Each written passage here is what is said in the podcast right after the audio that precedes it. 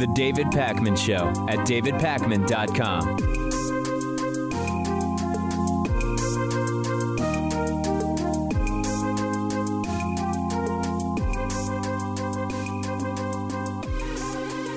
So, with just days left in their session before the holiday break that is upcoming, uh, Democrats and Republicans in Congress are reportedly getting closer to a second coronavirus stimulus package, a relief bill, as they are often called.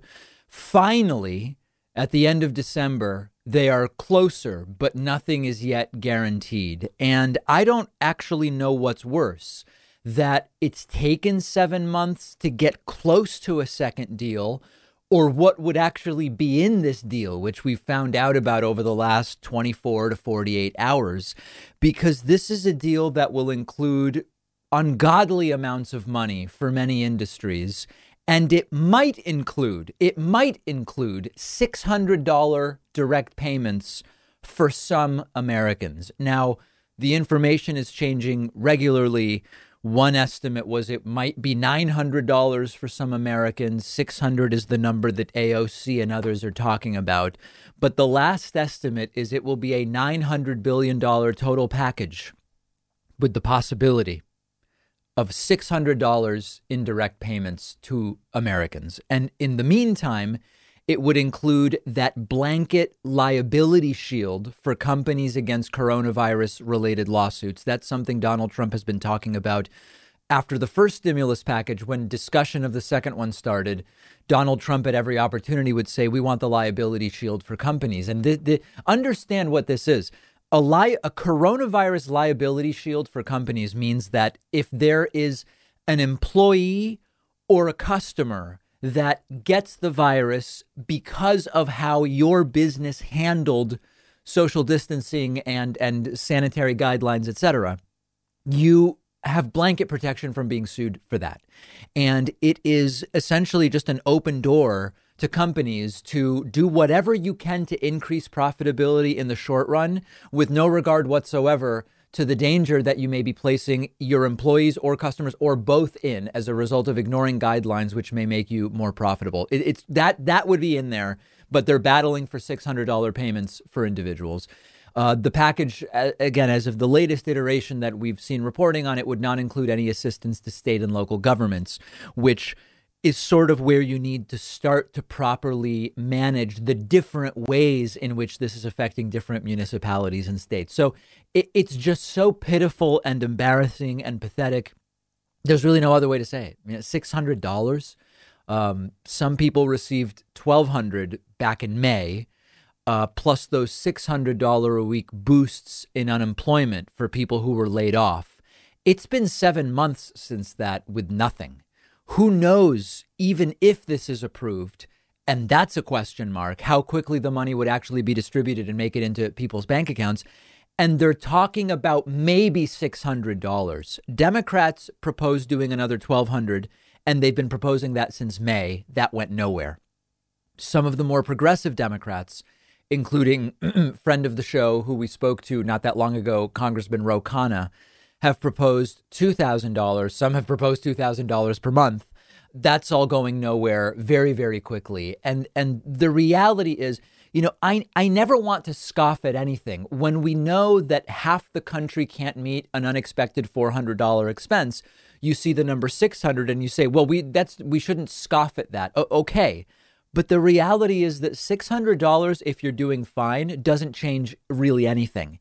And if you're if you've not been doing fine since May, then what's $600 going to do materially? I get it. You know, may, maybe this makes it so you can make half your rent payment next month, and that's better than nothing. But it's not about beggars can't be choosers. It's that the argument over whether we give $600 or $900 to people after seven months of nothing, given the economic situation, communicates a complete lack of understanding as to what's actually going on in the United States for tens of millions of Americans right now.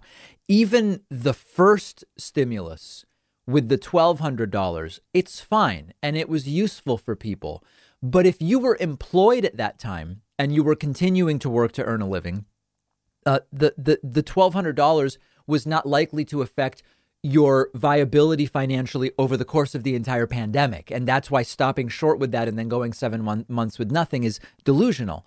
What really was the lifesaver for a lot of people back in April, May was the enhanced unemployment of an extra $600 a week, which, by the way, in large cities, particularly if you have even just one child, it's barely enough to get by without working.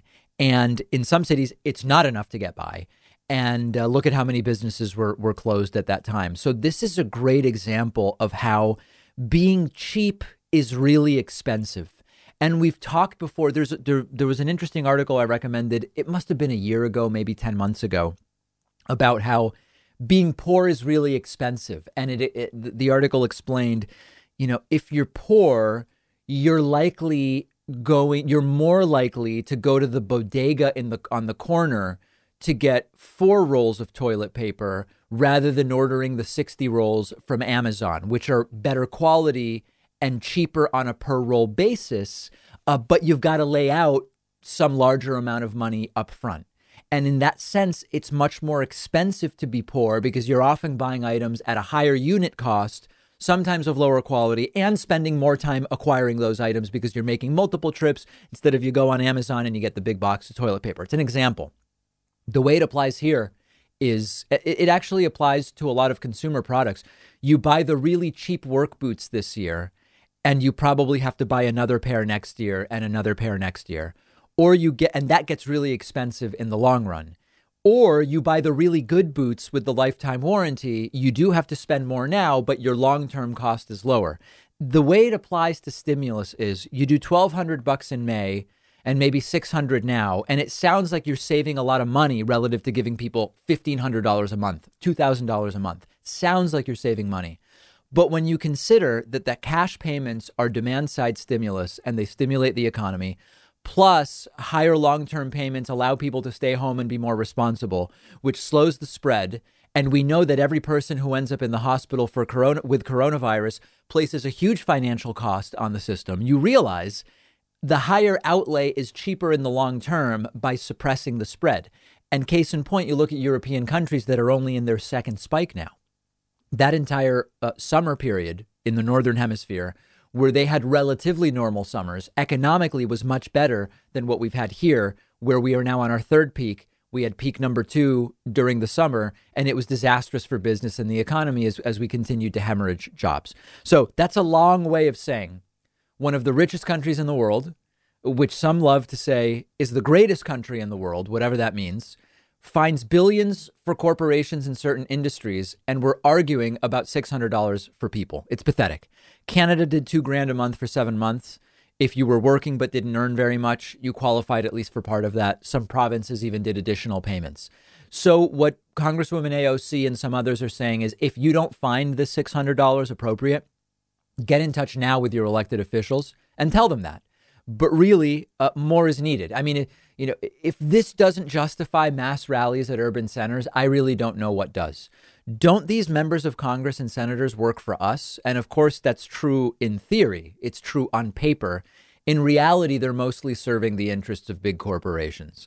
How disconnected from reality do you have to be to think that $600 after seven months of nothing is going to solve a problem and stimulate the economy. It's uh, completely, it's magical, delusional thinking. One of the things we wonder about is does Donald Trump know he lost and he's pretending to have won for optics or to keep raising money from his followers? Or does he actually think he is the rightful winner of the 2020 presidential election? I actually believe that may be the wrong question. People like Donald Trump, narcissists with delusions of grandeur and a complete inability to self reflect, they hold contradictory beliefs at the same time. Or sometimes they switch erratically every 30 seconds between one belief and its opposite. CNN is now reporting that Donald Trump has told some advisors that he is simply going to refuse to physically leave the White House on Joe Biden's inauguration day, January 20th. Aides report being alarmed by Donald Trump saying, I'm just not leaving, because as you can imagine, Secret Service escorting a president out of the White House would be fascinating, but it would not exactly do wonders for Donald Trump's legacy. But then after saying, I'm not leaving, Trump reportedly kind of walks it back and starts talking about who he wants to pardon on the way out and looking forward to just heading down to Florida, seemingly recognizing that he did lose and he will leave. Now, I'm not surprised by this. The discussion about does Trump know he lost or not? This is exactly the type of thing I would expect, where one second he's ins- insisting, I'm not going to leave because I won. And the next second he's talking about, screw this, I'm out of here, I'll go play golf, give me a list of pardons to sign off on. There's nothing at all shocking or unusual about that for someone of Trump's personality and disposition. The other funny thing is that at this point, I believe that most of the people convinced that Trump did actually win and Joe Biden stole it recognize that unless you get some legal determination to overturn the election, Trump can't just sort of stay at the White House like a squatter, that that's not going to be the way it works. I think even the people convinced Trump did win know that unless you get some uh, a, a court or, or, or a state to overturn a result, you can't just sit at the White House. Uh, they, they, they know even that's not going to work. And in all seriousness, I would be willing to pay money to see Donald Trump dragged out by Secret Service, but ultimately it's not going to happen. And Trump may even end up vacating the White House this month, there are rumors, speculation that he'll head to Florida uh, around Christmas or after, even though we go back and forth. Though Trump's going to do Christmas at the White House, or maybe not. We don't know. Trump may leave the White House later this month and not even come back. Or maybe he will, and he'll be convinced by someone around him, you know, you should really be there on January 20th.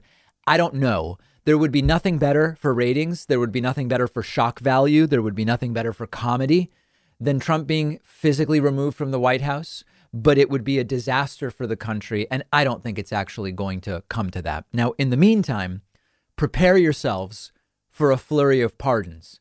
Donald Trump is getting endless requests. He's regularly asking people around him, should I pardon this person? Should I pardon that person? What about this one? People are skipping the normal process. Normally, to ask for a pardon, you go through the Justice Department's pardon attorney. With Trump, everything is insane. Everything is childish. Everything is, is, is unorganized. And so people are calling Jared Kushner. They're emailing Trump's chief of staff, Mark Meadows. If they have a direct line to Trump, they're just asking Trump. It's like a feeding frenzy of people asking for pardons. And what's interesting about that is, even though there is a formal process for asking for a pardon in theory, anyone who knows this administration knows that with Trump, it's who can get in front of Trump when he's paying attention for 30 seconds and maybe get him to sign off. That's the way it works. And they're completely right. Their instinct is exactly right. So we'll see how the pardons go. But Donald Trump will leave. And in preparation for Trump leaving and Joe Biden coming in, uh, on January 1st, we are doing a one day huge membership special. If you've been thinking about signing up, if you are sort of ready to make the commitment uh, to being a, a member, get on our mailing list at davidpakman.com. And then on January 1st, an email will go out which will tell you here is how to take advantage of this borderline illegal and certainly immoral membership special that will be themed based on the date. It will be 1 121, and the membership special will be themed on that basis. Okay? Uh, sign up for the newsletter, davidpakman.com on New Year's Day, we will let you know how to avail yourself of that special. And of course, let me know what you expect between now and January 20th from Donald Trump. I'm on Twitter at dpakman. The David Pakman Show at davidpakman.com.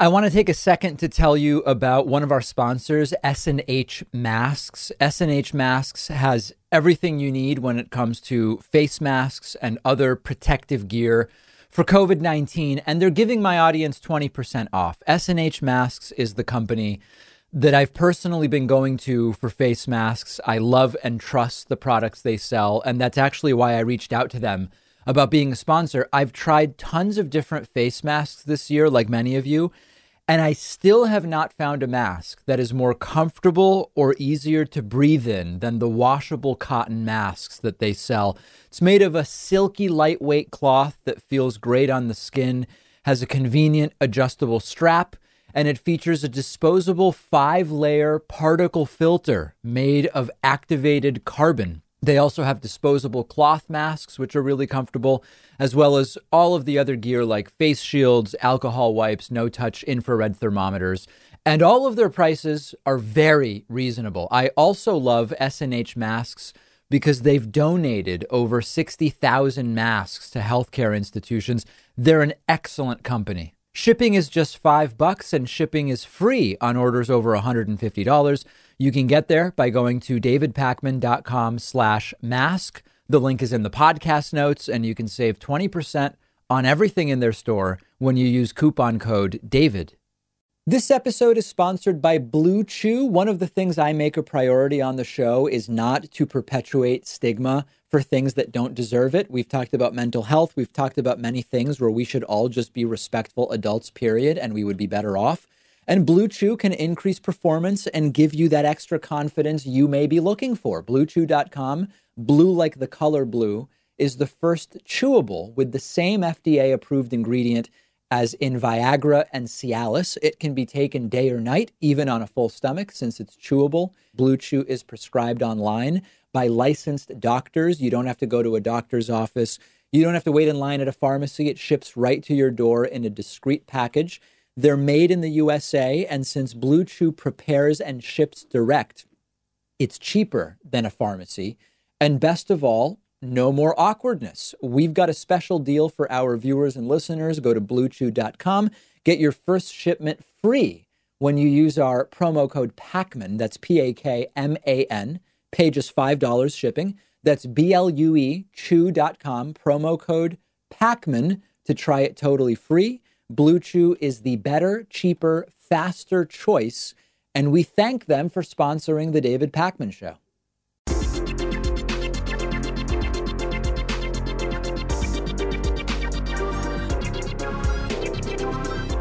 The David Pakman Show at davidpakman.com. Remember that the number one way to support this program is to grab a membership at joinpakman.com. You will get instant access. I do mean instant, at the speed of light. Uh, let's put it that way. Uh, access to the bonus show and also access to commercial free audio and video streams of the show. Grab a membership at joinpakman.com.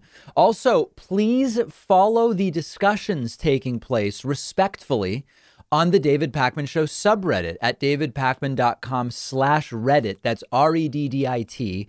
More than, uh, more than 26,000. Can you imagine? More than 20, these are numbers no one's ever seen before. More than 26,000 of our viewers and listeners uh, participating in the discussion. Uh, one user uh, suggests, I was checking out some of the discussions this morning. One of our viewers says, I think there's a, a 95% chance Republicans will try to impeach Biden on day one. Going on to say, honestly, I'm not even being facetious. I think they'll start bringing forward articles of impeachment the minute Biden is sworn in. We all know what's the first thing they're going to try to impeach him for. They will argue Biden is an illegitimate president due to mass voter fraud and election rigging in the 2020 presidential election. They might also cite Ukraine scandals, being unfit for office, or cognitive impairment, or make up a corruption story. Um, I I don't expect uh, impeachment um, uh, articles to be filed against Biden uh, right away. But uh, I would certainly. I mean, listen. This is one of the most weaponized Republican parties we've we've seen. As long as I've been following politics closely, which I would say at this point is about you know twenty years. Um, this is one of the most weaponized Republican parties. So I wouldn't be surprised at some point to see an attempt at impeaching Joe Biden. And, and again, this is why uh, Democrats have control of the House and control of the Senate is in question based on the January fifth um, Senate runoffs in Georgia if Democrats control the House and the Senate, it puts these fears uh, essentially to bed. Uh, another post from the David Pakman Show subreddit, which is not as convinced that the December 14th elector uh, vote is the end, saying it should be over with the electors having voted, but Trump supporters, among them elected officials, are holding their delusions close and vowing to disrupt the certification of ballots on January 6th. Even after that, the inauguration could be targeted. I keep wanting to celebrate and see us moving on, but unlike the Trumpists, I see the clear reality that we are not out of the woods. And more insane, even violent actions are still a possibility, sorry to say. I actually am I'm less worried about a disruption on January 6th. I assume that some Republican members of the House will stand and object when certain state elector votes uh, electoral votes are being counted. Maybe even some members of the Senate will stand and say, uh, "Mr. Speaker or whoever, you know, Mr. Senate President, which is going to be Mike Pence at the time, I object." But I don't think that's going to go anywhere. The violence does concern me more because at at any point it, there's a tinderbox situation here. If Trump says uh, the wrong thing or the right thing, depending on your perspective, I think the the sycophants are ready to go absolutely crazy, claiming they are defending who the person they believe to be that they see as the rightful winner of the 2020 election. So that worries me more than any serious disruption to the process on January 6th. Let me know if you disagree and uh, join the discussion at davidpakman.com slash Reddit. So, uh, listen, there are people who would feel a sense of satisfaction from what I'm about to play for you. I feel no satisfaction whatsoever. I, I actually feel despair when I see the video I'm about to play for you because it's emblematic of so much of what's wrong with our country. This is an example of yet again another Republican who was very laissez faire about COVID and stood behind Trump literally and figuratively with no mask, defending everything Trump was doing, praising Trump until he got coronavirus himself. And I'm talking about former New Jersey Republican Governor Chris Christie, who ended up, after not wearing a mask at the White House at a super spreader event, Chris Christie ended up in a hospital ICU with COVID.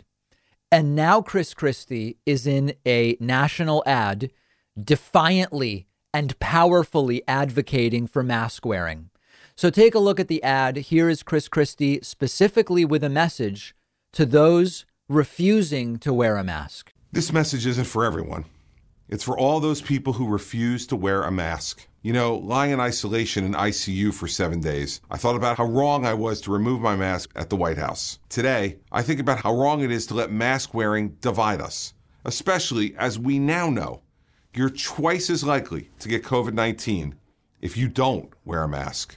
Because if you don't do the right thing, we could all end up on the wrong side of history. Please wear a mask. So Chris Christie says, as we now know, but we've known this for months. So, okay, it's true. We maybe didn't know in February and March about masks, but Chris Christie got COVID a couple months ago.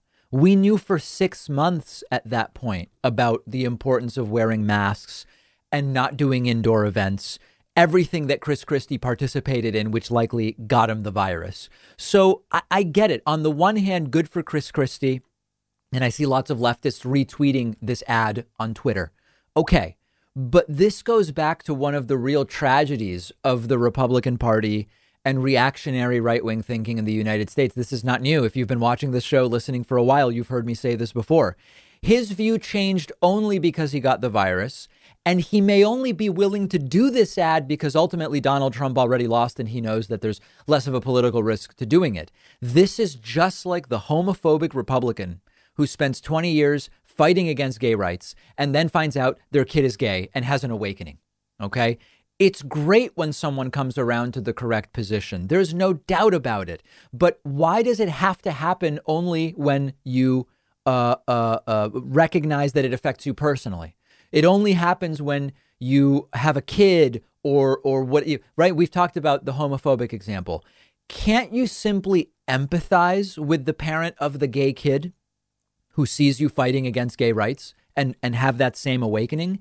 Couldn't Chris Christie have understood the importance of masks without ending up in the ICU personally after taking his mask off at the White House? Why does it take being in an ICU with coronavirus to understand what we should be doing? Do you think that there's something um, uh, physiological going on where some of us are able to say, hey, you know what? I didn't have COVID that, that I know of in fact, maybe I did actually it, back back in April, but that's a different story. I, am not aware that I, I, certainly had it, and if I did, I didn't end up in the, in the ICU. But I still wear a mask and don't do indoor gatherings and so on and so forth because I understand that even if it didn't happen to me, it's happening to other people. Why is it that the Republicans seem unable to do it? I, I don't know the answer. I'm, I'm genuinely asking it. When we see a Republican show a shred of humanity and empathy, it's because they or someone in their family had something happen to them. And until that point, they don't seem to care. Chris Christie's absolutely correct. And if this video that he did, if this ad he did, convinces someone to wear a mask who hasn't been, all power to Chris Christie. But this is pathetic that this is what it took for him to come to this conclusion. If he's pushing deniers to act responsibly, thank you, Chris. Fantastic.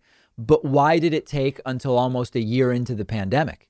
If we had had more prominent Republicans saying these things in March instead of 15 cases will soon be zero, it's like a flu, we're handling it perfectly, we would be much better off right now.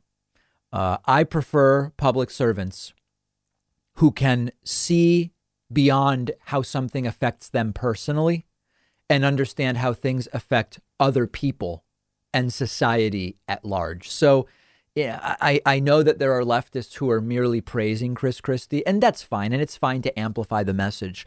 But this is a microcosm. This is emblematic of the lack of or inability to experience empathy that seems to be an epidemic in and of itself among the American right. And uh, I, I, I think we can leave it there. Uh, but I'm curious to hear from you. We'll we'll have more on this as well as the Chris Christie clip on the David Pakman Show Instagram, which you can find at David Pakman Show. You can also follow me on Instagram at david.pakman. Uh, I've gotten so, it's funny. I will do something so random and hear from 500 people.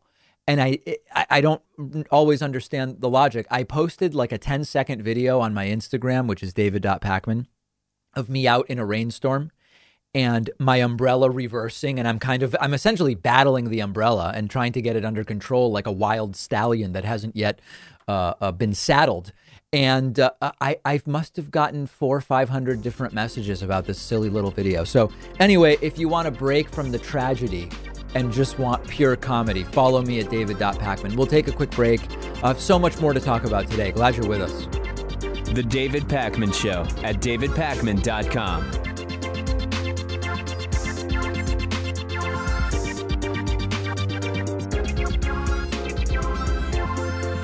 If you ever feel like you just don't have enough time to read all the books you want to read, you have to check out one of my favorite apps called Blinkist. Blinkist takes thousands of popular nonfiction books and distills each one down into an ebook or audiobook that you can get through in just 15 minutes, where you're getting all the key takeaways from the book.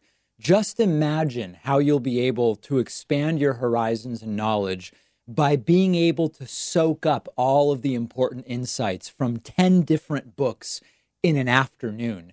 Obviously, it's perfect for exposing yourself to a new book you otherwise wouldn't have time for, or you can use it to revisit a book you've already read, or use it to preview a book before you buy the full version and read it. I recently read A Brief History of Time, of course, by the great Stephen Hawking. This is a book that I have been aware of for so long, and other things got in the way and it was fantastic to check it out on Blinkist. Blinkist has books on politics, philosophy, science.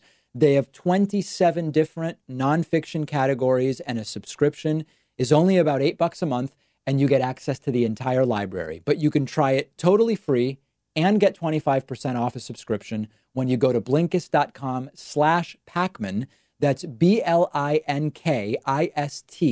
dot com slash Pakman. One of our sponsors is privacy.com. They're giving you $5 when you sign up for their completely free service at privacy.com slash Pakman. I've been using privacy for a little over a year now. You've heard me talk about it before. It's a lifesaver, and here's how it works. It takes just a couple of minutes to set up. Anytime you buy something online or on the phone, instead of actually using your real credit card number, the privacy app and the browser plugin let you give each company a randomized virtual credit card number that you create out of thin air. It'll even autofill the card number with one click. And the payment is taken out of your checking account without the merchant ever knowing your real information. So, this allows you to keep your banking information secure, but also to take control of your finances. You can create up to 12 of these virtual credit cards a month. You can set spending limits. You can freeze them. You can delete them anytime you want. So when you do this, it means you're not going to be charged when you don't want to be because you can destroy the virtual card number right after using it, which, for instance, I love using free trials because I know I won't be charged when the trial is over if I use a virtual credit card number. You're keeping your identity private by not telling companies who you are. You're keeping your bank or credit card info protected against data breaches and identity theft and it's free. There's no catch whatsoever. But if you want, Privacy also offers a $10 a month plan that gives you 1% cash back and lets you create 36 credit cards a month, and a $25 a month plan tailored more for small businesses where you can create 60 card numbers a month and much more. But definitely go ahead and at least get started with the free plan. You'll protect your financial info. Companies can't charge you unexpectedly. And like I said, you'll get $5 to spend when you sign up at privacy.com slash Pakman.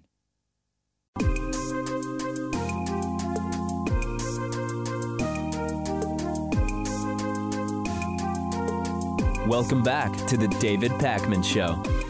Today, we welcome to the program Lee Drutman, who's the author of the uh, book Breaking the Two Party Doom Loop The Case for Multi Party Democracy in America. Also, co host of the podcast Politics in Question and a senior fellow in the political reform program at New America. And by the way, he, I was hoping to surprise him with this, but he was told guest number 1000 on the David Pakman show. Unique guest. Now, some guests have appeared many times, but we're saying not interview 1000 Lee, but guest 1000, which I feel like is a more precise metric. Uh, yes, and and it's important to have precision in your metrics, or else you, or else you mismeasure and you lead to erroneous conclusions. Right. Um. And and so I guess maybe we'll apply that to to our first topic, which is, um, in assessing the the two party, uh, doom loop that we have, as you call it. Do you have a, a, a sense of how to measure whether the Republican and Democratic Party right now on policy are closer or further apart than they've been historically? Well, I think they are not super close together, but I, I, mean, actually, this is something that scholars of democracy around the world do try to measure. And, you know, uh, compared to a lot of other countries, uh, which just have a, a, broader spectrum of, of parties because they have multiple parties, the Democratic Party and the Republican Party are not super far apart on policy.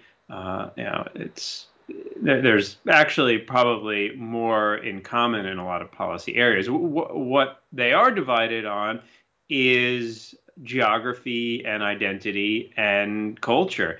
And, you know, there's a, a real sense that you know Democrats and Republicans feel like the other party represents a very different and and each of them extreme version of what America ought to be, and the, so the real divide is more about social polarization than I think it is about policy polarization.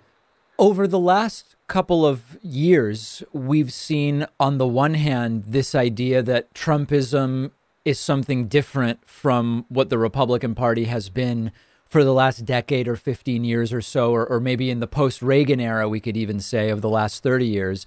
And yet, at the same time, we have actually seen Republicans by and large get behind Donald Trump with rare exceptions. So, uh, can what's your sense of whether the Republican Party is fractured at this time? Well, I mean, American parties are always fractured because they're these big tent parties in a sense they're trying to represent half of the country. I mean, so yeah, there, there I think are, are a few different visions of what the Republican Party ought to be within the Republican Party, and you know, Donald Trump is sort of the vessel for at least two of those visions, uh, and organizes the Republican Party not around a, a, positive vision of what Republicans ought to stand for, but as a combative force fighting the Democrats, trolling the libs. I mean, that that's the the uh, motivating force of the Republican Party right now is preventing Democrats from being in power. Uh, it's you know very much a sense of negative partisanship. And when you ask a lot of Republicans what what they like about Donald Trump, they like that he's a fighter, right? I mean, it's not that they like his particular policies; they like that he's fighting for them. Uh, and I think that that is the way that he holds a party together. That I think if they actually had to have a disagreement or had to, had to have a, a, a debate on policy, you'd actually find much more uh, diversity in the party. It's before we move on to how we might break this two party system that we have. Uh, it, se- it seems to me, as someone who's on the left, that a fractured Republican Party is is good for the left. And when I look at what's happening in Georgia, if you have some Republicans who are saying we've got to vote, and then others who are saying, hey, the whole thing is rigged, maybe just boycott it and stay home, and Trump's going after the the uh, governor and Secretary of State of Georgia, that type of chaos seems like it would be good for the left. Uh, what, what's your sense of that? I mean, it's good. I, I'm not sure if it's good for. I mean, maybe, maybe not. I mean, I think one of the challenges uh, is that what you know, unless there's like a real genuine split in the party in which you know the the the party actually breaks apart. Now, a lot of folks are you know going to decide, well, you know, I don't love. I think I think this has been kind of a a, a through line. Uh, you know, there's a lot of folks on the right who say, well, you know, Trump is kind of boorish, and I don't like his tweeting, and maybe he shouldn't have done this, but I can't vote for the Democrats, so I guess I have to vote for the Republicans, and you know, hope that eventually this this dies dies out. Uh, you know, I I mean, I think it. I mean, I don't think so much as what's you know, I I mean, I, I consider myself on the left, um, but I, I think more about what's good for the country and what's good for the continuation of our democracy. And you know, I think having a fractured and chaotic party that can only be unified by an authoritarian, uh, you know, cult of personality cult leader, which I guess is probably the best description of Donald Trump, is very dangerous. That you need a, a center right or a right party that believes in the basic idea that you have free and fair elections and those le- elections are legitimate. And you know, we, we don't have that right now, and that is that is the true danger. So, I mean, uh, maybe there'll be some fracture, and there'll be a a, a, a faction of the party that says, look, you know, whatever disagreements we have with the left, we agree that we have to have a democracy with free and fair elections, and that is the cornerstone of, of our system. And you know, we can argue about tax policy later, but the first thing we have to agree on is that you know you have elections that are legitimate. So, what would have to change for the U.S. to go more in the direction of, of having at least one more party that's regularly viable? A few of the things I've talked to my audience about include changing how politics is financed uh, would would probably be near the top of the list. Uh, also, potentially changing first past the post voting, at least w- within states, so that the spoiler effect, which keeps a lot of people uh, from going in the direction of an alternative to Democrats and Republicans, would probably be be near the top of the list. Do you agree with these two items? What other items would would you add? Yeah, I mean, I, I certainly support campaign finance reform, but I think the the real reason why we have just two parties is because we have a, voting system first past the post plurality single winner elections in which votes for third parties, new parties, minor parties are effectively wasted, and so all the all the energy and focus goes into the top two parties, and it's very hard for new parties to emerge. Now, the U.S. is an outlier in this respect. I mean, most of the world's democracies uh, have proportional voting systems that do not punish smaller parties. Uh, most democracies around the world are proportional multi-party democracies, and there's certainly a range of, uh, of, of rules that you know can structure the party competition. I think a healthy number of parties is probably between four and six. You know, I'm not suggesting that we become Israel and have like you know 13 parties. Uh, know, and Israel uses a very extreme form of proportional representation that I that that neither I nor most people who study electoral systems would recommend. You know, I think the the model here should be something more like Ireland, which uses multi-member uh, districts, typically three to five member districts with um, uh, uh, ranked choice voting. Uh, so they, they just call it proportional representation. I think another model, and this might work better for the Senate, although it would require a constitutional amendment, is what New Zealand does. You know, which is they people elect uh, uh, representatives for, for their legislative district, and then they have a second party list vote in which they vote for a party, and the parties get com- effectively compensatory seats in the legislature based on how well they do on the party list, so that it ensures that if you know 53% of people want Democrats, Democrats have 53% of the seats, not just how how Democrats and Republicans happen to shake out in particular states or districts. Uh, How do you build consensus to even change that system, right? Because, I mean, even the conversation about electoral vote versus popular vote to pick the president, one party has benefited from the fact that we have an electoral college, and one party has lost out on, on multiple uh, uh, presidents in the White House as a result of that. So there's a large portion of those in power who have no incentive to change that system. How do, you, how do we get over that hump? Uh, there are some people in power who want to maintain the status quo, but I, mean, I would say a few things. Um, you know, one, if you talk to most people in power, uh, elected Democrats, elected Republicans, you know, a, a lot of them feel like things are really broken and they feel stuck in this system and they feel trapped in this system and they you know don't actually want you know, in their preferred world, they, they wouldn't just be foot soldiers in an endless partisan trench warfare where they keep digging deeper and deeper holes.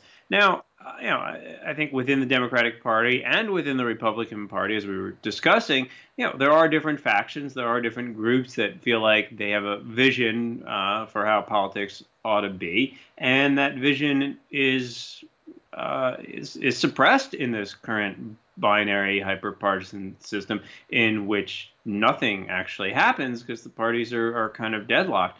So, I mean, I think there are enough people in elected office, maybe not the heads of their parties, but who might say, look, this system isn't working for us, and, you know, maybe we can try uh, a, a, different system in which maybe we get to play a, different role, perhaps a, a better role in actually working out uh, legislative compromise and you know trying to trying to solve problems instead of just fighting each other in endless messaging wars in which all this money is wasted uh, just to, to fight to basically the same point that we've always been. I mean, for all the money that has been spent on this election, it's remarkable how little movement there was among voters. I mean, it was you know basically the, the same same outcome as as 2016 and the popular vote with Biden winning a little more, and Biden did a little bit better in, in a handful of, of states, and that you know.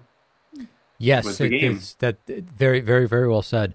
Uh, so we've talked a little bit about the Republican Party. We've talked about a, a multi-party uh, possibilities. To talk a little bit as we um, get down to the end of our time about the Democratic Party, um, there was a modest amount of sort of never Biden sentiment during the primaries and even shortly after Joe Biden. It became clear Joe Biden would be the Democratic nominee. But in the end, uh, most de- Democratic voters did vote for Joe Biden, even if they would have preferred someone more progressive. Um, is the Democratic Party likely, or how likely is it to fracture in a in a significant way between the sort of bulk of the party and the progressive wing? Well, yeah, I mean, I think that the fights will continue. I mean, uh, I mean, a, a, fracture would be significant, and I think Democrats unified around Biden because they wanted Trump out of office. Yes, uh, so that it was, you know, I mean, if you looked at polls, it was not a uh, a resounding, you know, vote of, of enthusiasm for Joe Biden as much as it was a resounding vote of of get Donald Trump out of office, and and now, you know uh, you know, eh, who knows? I mean, I think you know, I think I think the the the progressive left feels, um, you know, like it, it it doesn't have a lot of room to maneuver given the narrow majorities that Democrats have in the House.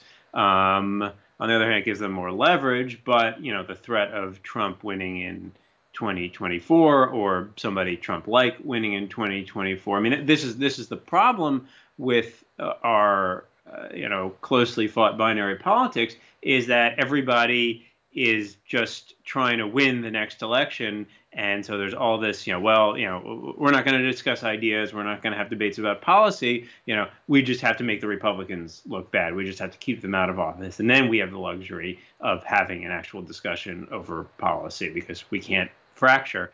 Uh, and that's just the kind of stasis that politics is it. I mean, in order, I mean, politics has to be dynamic. There have to be fights and there have to be disagreements and there has to be uncertainty and there have to be uh, you know opportunities to form new and different coalitions but we're we're in this kind of frozen state in which everybody feels like they're losing everybody feels like you know just one election and the entire uh, character of America will be destroyed and you know it, it, it creates this incredible sense of frustration meanwhile there are real problems that we have to deal with um, climate, I think, being uh, to me the the most important and existential, uh, you know, that, that we're just ignoring. Yeah, I I am less concerned, as you're pointing out, the the fact that there would be disagreement within or or between parties, but even within we're kind of talking about here.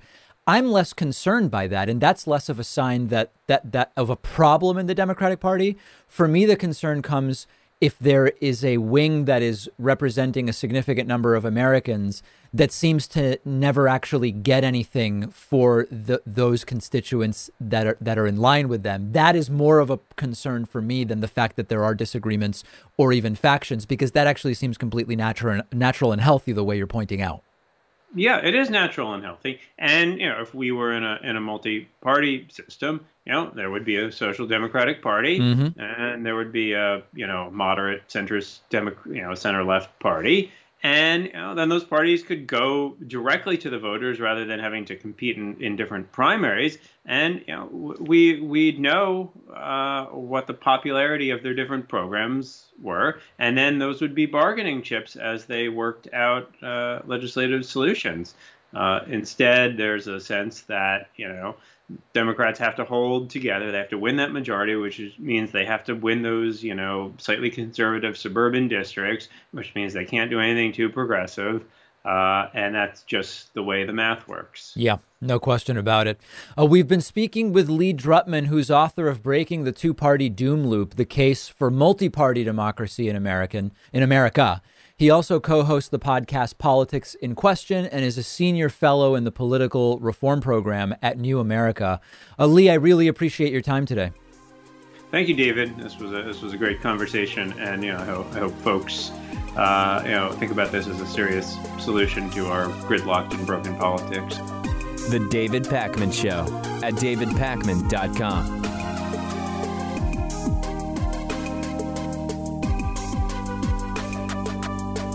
You may not have known this, but when you see me sitting here on the show, I am often wearing shirts by a company called Teddy Stratford. I asked them to be a sponsor because they are by far my favorite shirts that I own. With almost all other slim fit button up shirts I've worn, you get this annoying stretched out gap in the chest where the buttons are, which does not look good. But what makes Teddy Stratford shirts unique is this patented zipper that's hidden underneath the buttons, which actually prevents the chest from looking weird and stretched out like that. It looks really good. And just all around, they cut the entire shirt in a specific way that makes your upper body look a lot better. It's just a much nicer and more stylish fit than you get from other shirts.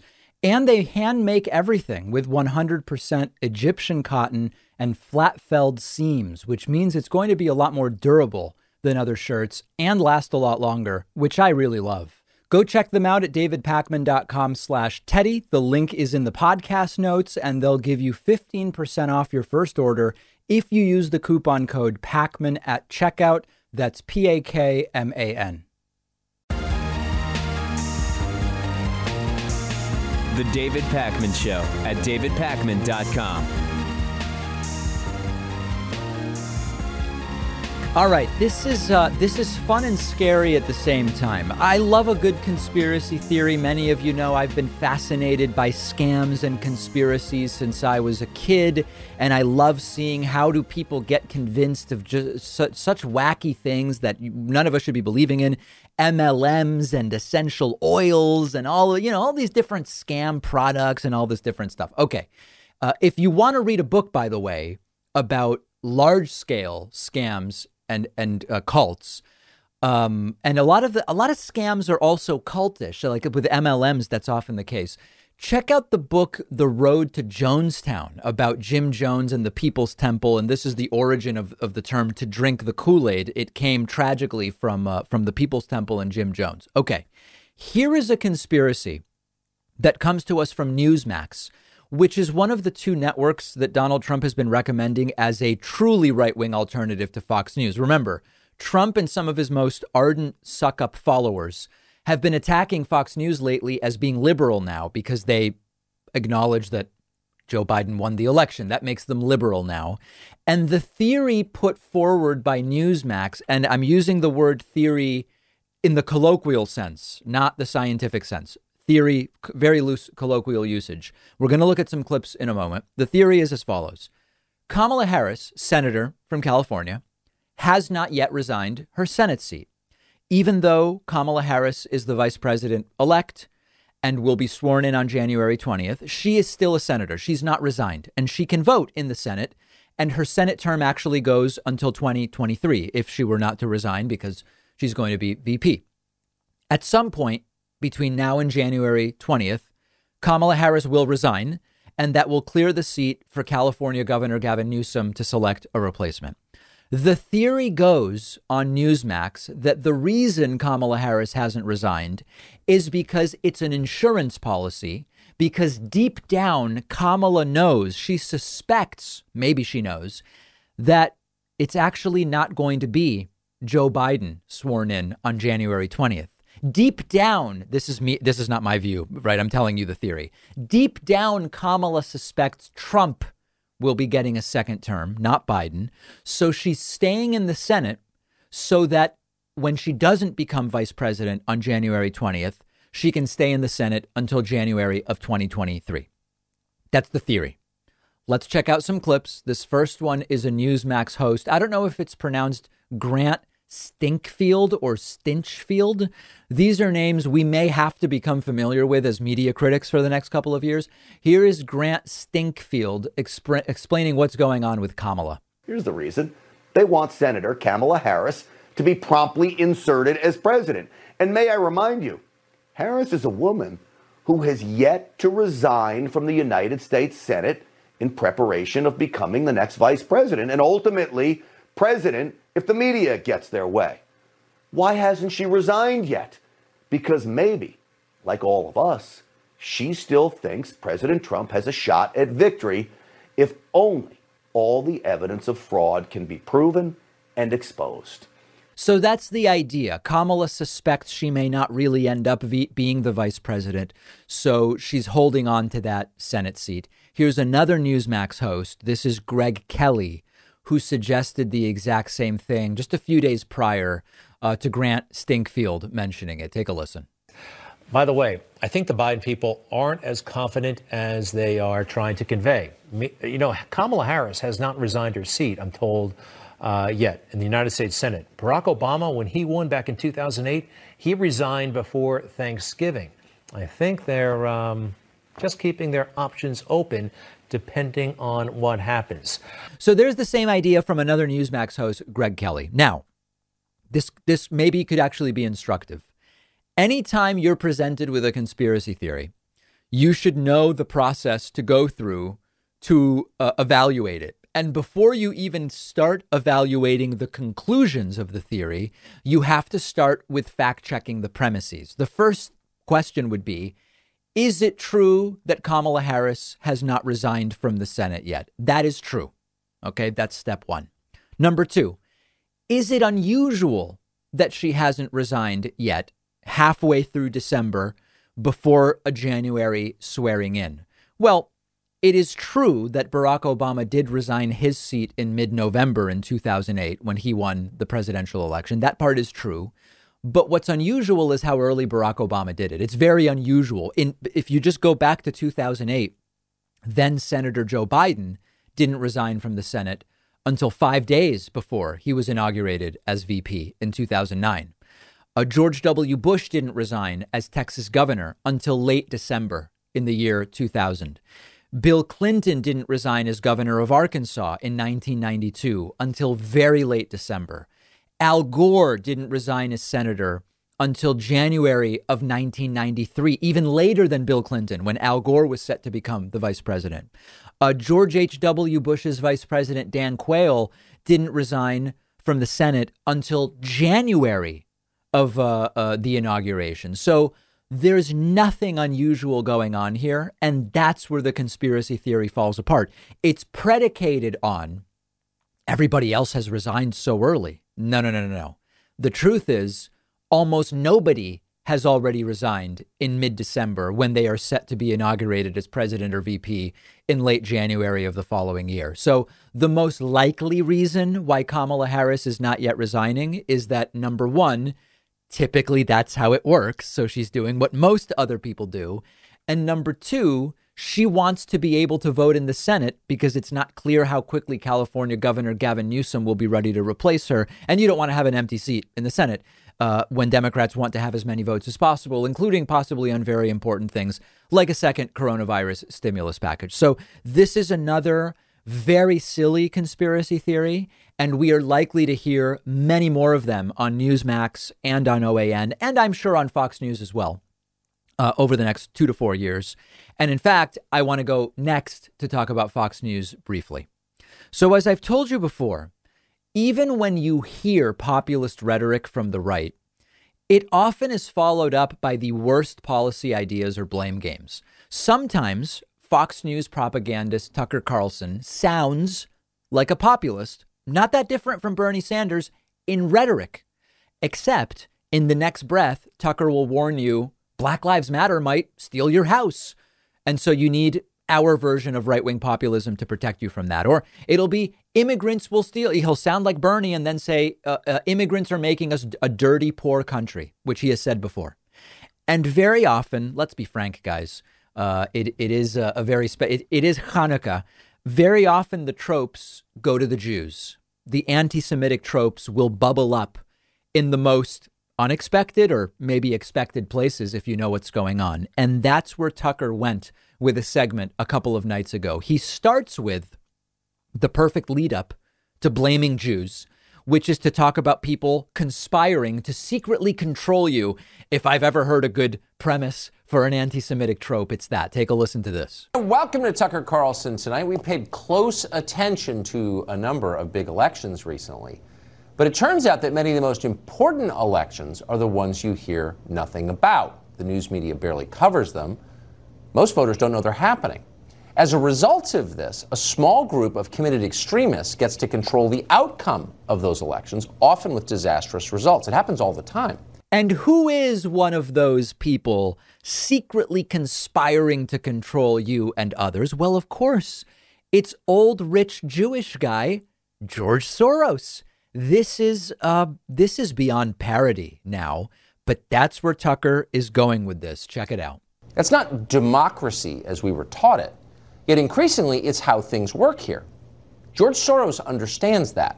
Soros has an eye for vulnerabilities. He became extraordinarily rich by finding ways to exploit the weaknesses in systems that he did not himself build.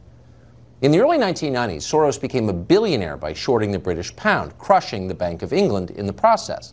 He went on to repeat those tactics in other financial crises in countries around the world. And then George Soros turned his attention to the United States where he decided he would fundamentally change our society. It's actually amazing that for all of the dressed up populist rhetoric and man of the people stuff and smart conservative Tucker Carlson who doesn't play the games Republicans play, he's back to blaming George Soros for our problems, disguised with the same anti Semitic tropes that we've been seeing for what, 150, 200 years at this point? And he continues with this. Check it out. If you're wondering why so many people are being robbed, raped, and killed in American cities right now, George Soros is part of the reason for that. Soros has funded the campaigns of left wing ex- extremists in district attorney races all over the country, in cities like Philadelphia, St. Louis, Chicago, Boston. Traditionally, a prosecutor's job is to enforce the law. But Soros wanted rigid ideologues who would refuse to do that and instead let murderers and rapists go free while allowing our society itself to degrade and collapse. People are being robbed, raped, and killed because of George Soros. How did you not know that? Now, you know how I've been saying that in all likelihood, the return of a normal person to the White House in Joe Biden means everybody goes back to the normal playbook. Republicans go back to pretending to care about the deficit, and these faux populists on the right go back to blaming the Jews or brown immigrants for everything. It's the same old playbook. This is an anti Semitic trope that goes back centuries. The rich Jew using subterfuge to control others and manipulate society, almost like a puppet master behind the curtain, controlling the marionettes for personal gain. It's just anti-Semitism, guys. It's it's well disguised sometimes anti-Semitism, but that's all it is. When the right talks about George Soros, it's code for the Jews. George Soros is just a rich 90 year old who survived the Nazi occupation of Hungary before moving to the United Kingdom after World War II. But he's become code for, he's become emblematic of the Jews. And most of them know they can't say the Jews so they say George Soros. Uh, it's a meme and it's a dog whistle and a very obvious one at that to many of us, but it still gets by a lot of the Fox News audience. Now, I know that some of you will say, David, there is no evidence that Tucker is personally anti Semitic. Um, if if that's where your head is at this point, then I probably can't rescue you. But as we've seen with Donald Trump as the perfect example, it's less about the personal beliefs about Jewish people or Hispanic people or black people or whoever. Uh, but it's about playing into the tropes and fomenting these ideas repetitively. That that's actually what this is about. Arguing about what's deep inside Tucker or Trump's minds.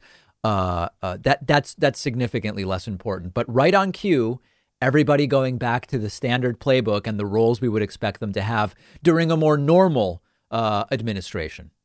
We have a voicemail number, and that number is a uh, 2192 David P. Now, I am I'm glad to be corrected on this program. I love it. Um, on the bonus show the other day, Pat and I discussed the idea of vaccination stickers, a sticker that says you've been vaccinated. And we talked about the possible positive impact of that, including that it would create uh, sort of like a public movement to encourage others to be vaccinated. But I heard from a bunch of people with a very different view.